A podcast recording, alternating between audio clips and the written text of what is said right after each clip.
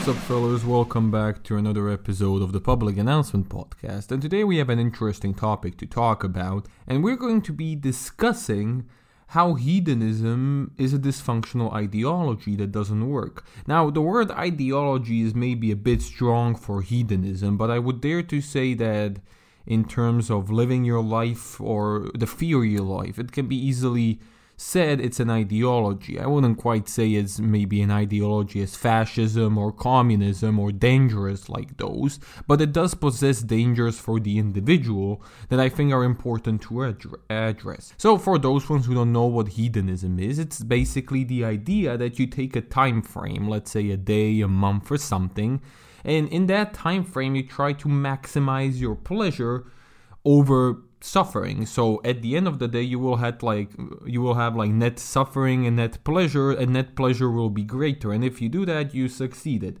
it's a very simple theory of life and i would dare to say it's quite logical right? Nobody wants to just suffer out of the blue the entire day. Nobody just wants to you know be unhappy or not be in pleasure as one might say throughout the day. And therefore the theory sounds kind of logical but but there come problems. There do come problems with the motto hedonism above all and with the entire hedonistic mindset that make people not really do anything and just kind of sit around and not do anything. we're going to discuss why that is happening.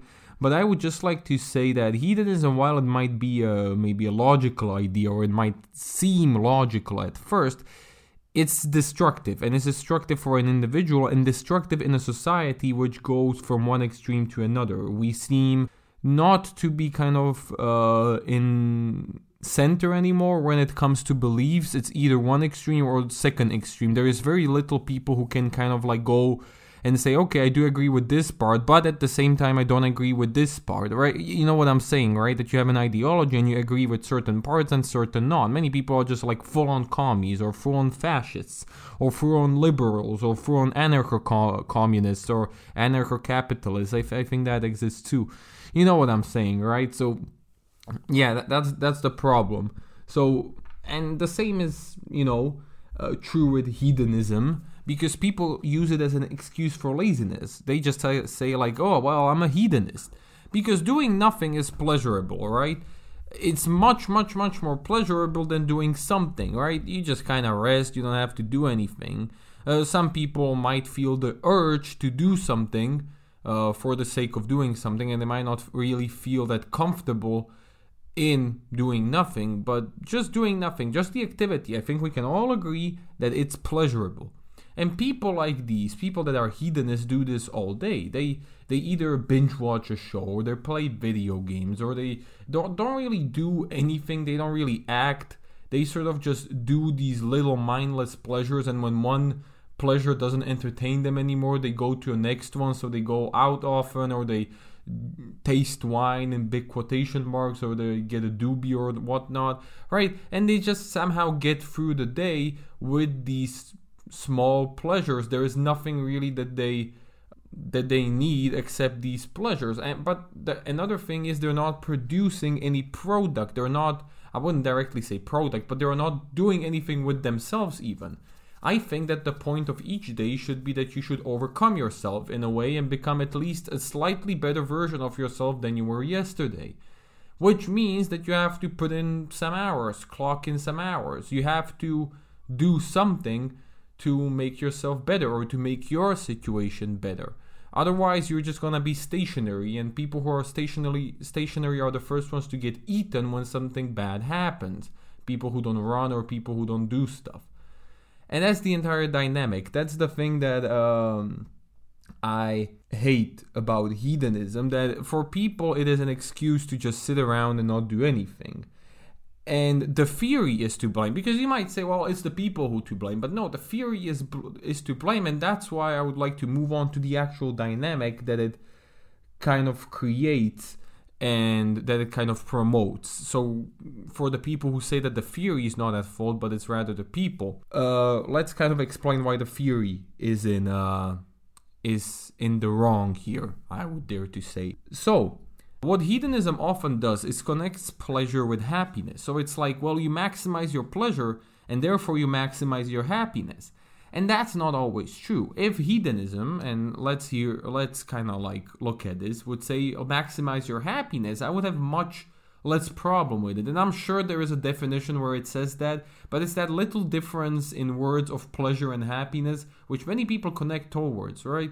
They're like, oh, this is a pleasurous activity, and this is a happy activity, or this is a joyful activity, right? They say that but each of those words have different little meanings, and I don't like to be in walking Oxford dictionary. But pleasure does not equal happiness. Just because something is pleasurable, there is no direct correlation that is gonna make you happy, at least for maybe for a short while. Yeah, you can make that argument that for a short while for sure, but long while is not gonna make you happy or satisfied. Many of these things. Look at people who are addicts, right? When, when they when they do the addiction, for example, somebody is an addicted smoker and he wants to quit or she, right?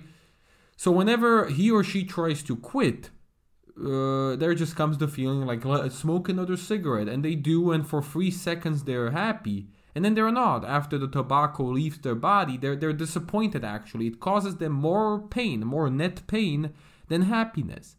The same is with porn. We all had the after porn syndrome or after nut syndrome where we just kind of lose interest in the video that previously turned us on. That that that is exactly this, right? You you want to achieve maximum happiness or more net happiness than net suffering. But do in doing so you confuse pleasures with happiness. And then when the pleasure is gone, it causes you more suffering than you would ever gain with that pleasure and you have to look for a new one and the cycle repeats itself. And at some point in your life, if you continue like this, you are going to be looking back and saying, like, what have I done? Is my entire life just one big pleasure dome? And essentially speaking, yeah, you will have nothing to prove that it isn't. You will have no work behind you, no nothing to be proud of. Let's say somebody who works his ass off to publish a book, right? and then he publishes it even if it doesn't sell that book that physical copy of the book is something that the man or the woman can be proud of they can put it into a shelf they can look at it and it's something they have done there was at least an attempt but when you don't have anything except pleasures right you have some consoles you have some cheap food at your fridge you have a tv uh, there is nothing really that can prove to you that your life was worth it. And you get all these thoughts like what am i doing here? What am i still trying to do? What am i why am i still here? You still you, you get those thoughts and it's an awful feeling to be at. And it's even worse when you have nothing to prove to yourself that you are worth the time and space life has given you. And this happens when you derive happiness from short pleasures and long term, as I mentioned, you are going to be worse off from these short pleasures. Often than not, happiness is derived from a certain work and the result. You work hard for something which is unpleasurable, and then you are pleasured or then you are happy or satisfied that the product is functioning, the product is working, the product is there, and you have something physical or even not physical that you can see, that you can hold, that you can maybe feel that is yours. That is just your work and your effort. And that creates such a long lasting emotion of happiness, satisfaction, and pride that I don't think any, any, any short term pleasure can even get close to this. And that is the important thing that people need to understand about hedonism that it promotes short term pleasures over long term satisfaction.